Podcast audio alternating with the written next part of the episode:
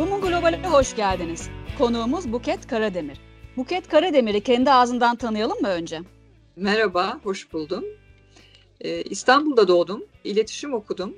İletişim okurken ki ana hedefim hem kendimle doğru iletişim kurabilmek hem de dünyayla doğru iletişim kurabilmekti. Sağlıklı iletişim kurabilmekti. Esasen daha önceden hemşirelik eğitimi almıştım ama hemşire olmak istemediğime karar verip bu konuyla ilgili iletişim eğitimini almaya karar verdim ve dolayısıyla iletişim fakültesine geçtim.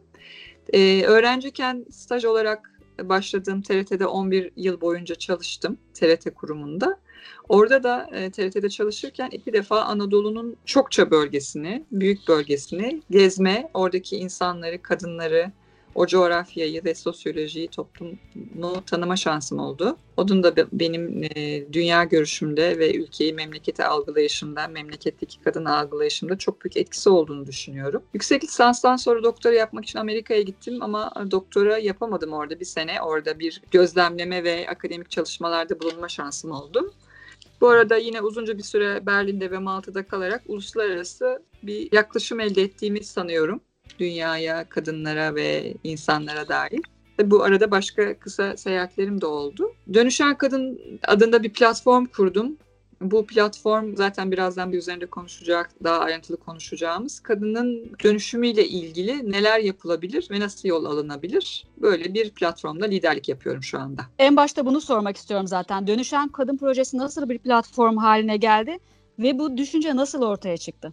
Aslında dönüşen kadının öyküsü kendi dönüşümümü içine alan bir öykü.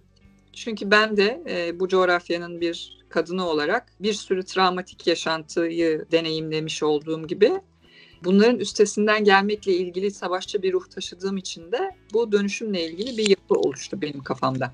2016'da e, Atatürk Havalimanı'nda bir terörist saldırı olmuştu. O saldırıda benim bacak kemiğim parçalandı ve yaklaşık 16 tane arkadaşım da gözümün önünde paramparça oldu. E, o süreçte şunu kavradım tabii bacağım evdeyken, alçıdayken ve tabii o ciddi bir travma arkadaşlarımın vesairenin ölümü. Yani ölümün çok yakın olduğunu fark ettiğim o anda aslında bizim bütün ruhsal yapılanmamızın belki de biz kendimizi gerçekleştirmeden sona erebileceğine ilişkin bir kanı oldu orada bende. Çünkü bizim kendi içinde doğduğumuz aile, coğrafya ve yine onların bize verdiği inanç sistemleri ailemizin, ülkenin, ortak bilinçaltının veya yaşadığımız travmalardan öğrendiğimiz yanlış öğrenmelerin kendi özgür istediğimiz, yapmak istediğimiz, olmak istediğimiz kişi değil de bize sunulan ve sanki seçmek zorunda olduğumuz şeymiş gibi bize dayatıldığını fark ettim. Bunun da ancak değiştirilmesinin kadının istediği kişiye dönüşmesiyle mümkün olabileceğini, bütün yapılanmanın bilinçaltında fiziki yapılanmanın, ruhsal yapılanmanın dönüşmesiyle mümkün olabileceğini kavrayıp bununla ilgili çalışmaya başladım. Coğrafya veya doğduğumuz yer bizim kaderimiz oluyor ve bunu dönüştürmek de bizim görevimiz oluyor belki. Ben de ona inanıyorum. Çünkü şu var yani biz bu dünyaya geldiğimiz zaman kendi ruhsal sorumluluğumuzu da almayı becerebilirsek çünkü bunu becermek biraz konfor alanından çıkmayı gerektiriyor. O zaman işte bunları dönüştürmemiz gerekiyor. Bize verilen inanışların ya da coğrafyanın getirdiği travmatizasyonun hepsinin bizi kurban olmaya da e, götürmesi mümkün. Ya da hayır bunu ben tekrardan yapılandırabilirim ve istediğim insana dönüşebilirim deyip onunla ilgili sorumluluğu alıp dönüşebiliriz. Ki bunun olabileceğini ben biliyorum, kendimden biliyorum.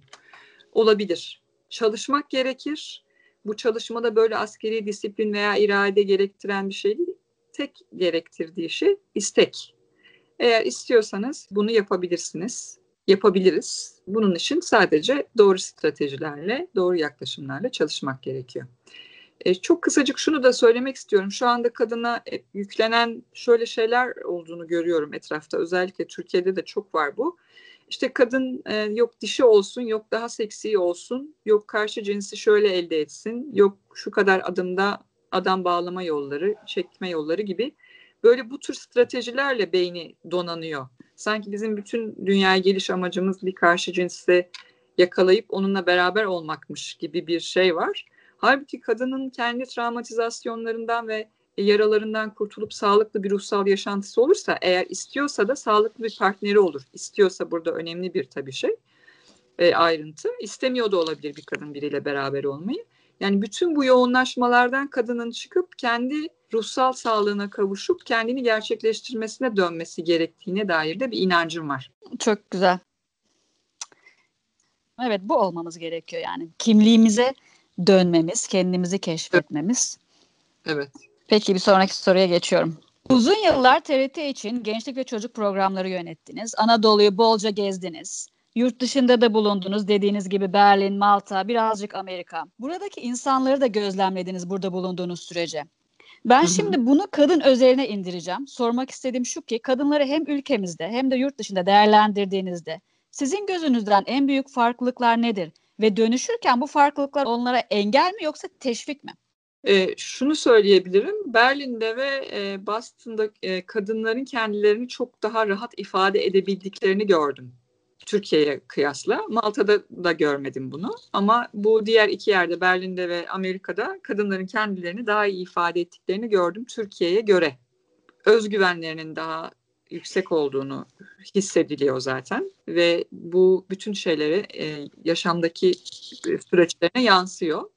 Hoşuma gitti bu benim orada olunca on, oradan bakınca ama kendi memleketim için de üzüldüm.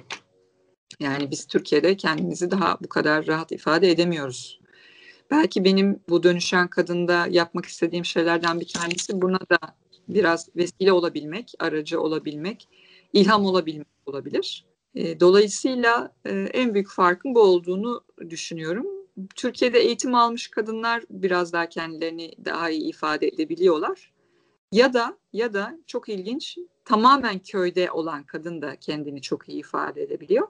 E, ama o daha ortadaki kesimlerde o belki orta sınıf ahlakının bize yüklediği bazı iyi kadınlar, iyi kızlar efendi olur, uysal olur, kendilerini bu kadar açık etmezler gibi inançların etkisiyle kendimizi zor ifade ettiğimizi e, fark ettim. Peki bunun bir formülü var mı? Kendi kendimizi yetiştirmenin, kendi kendimizi fark edip kimliğimizi elimize almanın, neyi başarıp neyi başaramayacağımızı görmenin. Çünkü en önemlisi bu bahsettiğin efendi olmak. Bunun hı hı. ucuna korkuların yüklenmesi, tembelliğin gelmesi belki insanoğlu olarak da çok açıyoruz aslında tembel olmaya. Denemekten Hı. bile korkuyoruz bazen. Denemeden Doğru. nasıl bileceğiz? Bu efendilikten nasıl sıyrılacağız? Aa, çok güzel bir soru. Şimdi bununla ilgili en önemli anahtar sözcüğün farkındalık olduğunu düşünüyorum. Şöyle biraz önce de biraz üzerinde durmaya çalıştığım gibi bir sürü düşünüşün ve inanışın kaynağı kendimiz değiliz.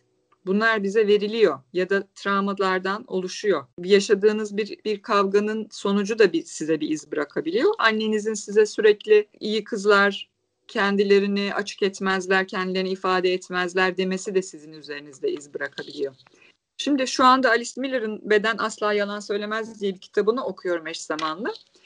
Farkındalık dediğim şey de işte kendi bünyenizde gerçek ve sağlıklı olmayan her duygu mutlaka size bir iz bırakıyor ve bir şey ifade ediyor. Yani bunu e, sizin kendinizin uzun uzun aramanıza gerek yok.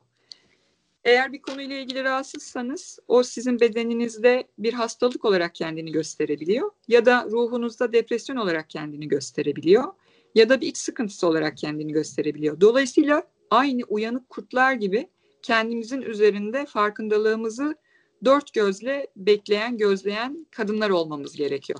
Bir şeyle ilgili bir farkındalık yakaladığımızda onun ucu aynı fotoğraf gibi gelir, gelecektir.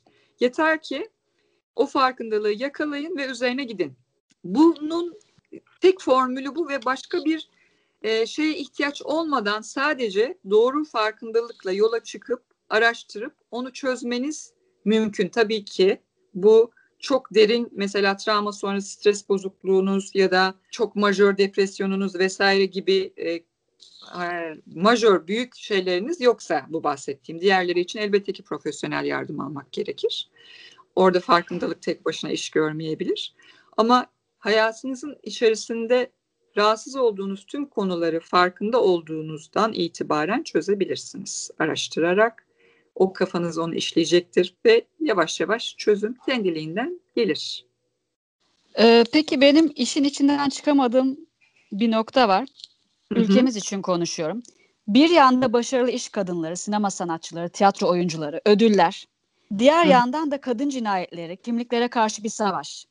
Hı hı. Şimdi nasıl bir tarafta güç, şaşa varken diğer tarafta hezimet var, ezilmek var, yok olmak var. Ya, ya da en temel ihtiyaçlarda var olma mücadelesi var. Şimdi biz hangi pencereden bakmalıyız? Burada şunu düşünüyorum. Ee, kadınların anneleri de kadınlar ve bu büyük trajedilerin, travmatik yaşantılarının kaynağının da çok üzülerek ifade edeceğim bunu ama büyük oranda kadınlardan kaynaklandığını düşünüyorum. Çünkü şöyle bu erkekleri yetiştirenler de bu kadınlar oluyor ve bu kadınlar da annelerinden, atalarından, analarından yanlış eğitilerek, yanlış inançlarda geldikleri için e, evlatlarını kadın erkek doğru yetiştiremedikleri için e, sonuçların bunlarla doğru orantılı olduğunu düşünüyorum. Yani bu işlerde bu kadar trajik kısımda kadının da payının çok büyük olduğunu düşünüyorum. Dolayısıyla bu dönüşüm bizim buradan yani annelerimizden, annelerimizin annelerinden başlayacak bir süreçle bugüne geleydi eğer biz bu şekilde olmayacaktık. Kadının bir şekilde bütün toplumun anası olduğu fikrinden yola çıkarsak dönüşmesi gerekiyor. Kadınlar dönüşürse erkek çocukları da dönüşür, kız çocukları da dönüşür. E, sadece bu ataerkle ilgili bir problem olarak ben görmüyorum. Çünkü o e, adamları da anneleri yetiştiriyor. Peki kadın kadının kurdudur noktasını nasıl kıracağız? Çünkü bir yanda kadın dayanışması var, bir yanda kadın dayanışmasına karşı kadın dayanışması var. Şimdi orada kadının ruhsal olarak bir sorunu var olduğunu düşünüyorum ben. Çünkü mesela benim etrafımda ya da ben kendi içimde de bunu söyleyebilirim. Belli bir ruhsal aşamanın üzerine çıkabilmişsek ki bu da böyle yok çok iyi eğitimlerle şunlarla bunlarla değil içsel olarak bu işte çalışmayla ilgili bir şeydir. Böyle bir sorunun olmaması gerekir. Çünkü bu kaynaştıkça, birleştikçe ileriye gidecek bir şeydir kadının kadınla kardeşliği kız kardeşlik diyebileceğimiz şey. Eğer diğer alanda bir sıkıntı varsa ki var olduğunu gördüğümüz alanlar var dediğin gibi, söylediğin gibi. E, burada yine orada bir ruhsal sıkıntı var demektir. E, onların o ruhsal sıkıntıyı nasıl çözeceğiz Buket dersen o da böyle bir bütünsel, devrimsel bir şeyle olacak bir şey. Yani bir yerden olayın başlaması gerekiyor o başlayan olayda birbirini etkileyecek. Bizim niye birbirimizle düşman olmamız gereksin ki? Bizim birbirimizle kardeş olmamız gerekir. Daha iyi yere gelebilmemiz için ve kadınların daha iyi yere gelebilmesi için ve kadın erkek sevgili, yoldaş, arkadaş omuz omuza ilerleyebilmemiz için. Aslında insanın ilerleyebilmesi için ama bir yanda da şu var. Bunu yapmak için örgütlenmek gerekiyor. Ve birleşemeyen kısımlar için örgütlenme kelimesi çok korkunç. Birleşemiyorlar Tabii. yani. Ya, o kadar kadın şu anda bir sürüsü ben kendi etrafımdan ve çalışmalarımdan da görüyorum. Kendi sorunlarıyla o kadar boğulmuş vaziyetteler ki. Çünkü çok ciddi eksiklikle geliyorlar. Ebeveynlerinden gelen işte hem travmatik sıkıntılar var hem ebeveynlerin yetersizliğiyle sıkıntılar var.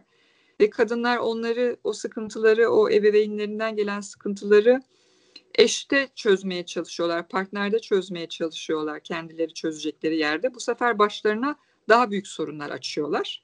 O arada onlardan çıkıp da biz kadınlar olarak daha iyi yere gelmek için örgütlenmeliyiz ya da omuz omuza vermeliyiz. Onlar için bir ütopya şeklinde yani öyle bir çekmeceleri yok. Çünkü kendine o kadar gömülmüş ki. Yani biraz önce de anlattım ya işte sevgi nasıl daha nasıl sevgili bulabilirim?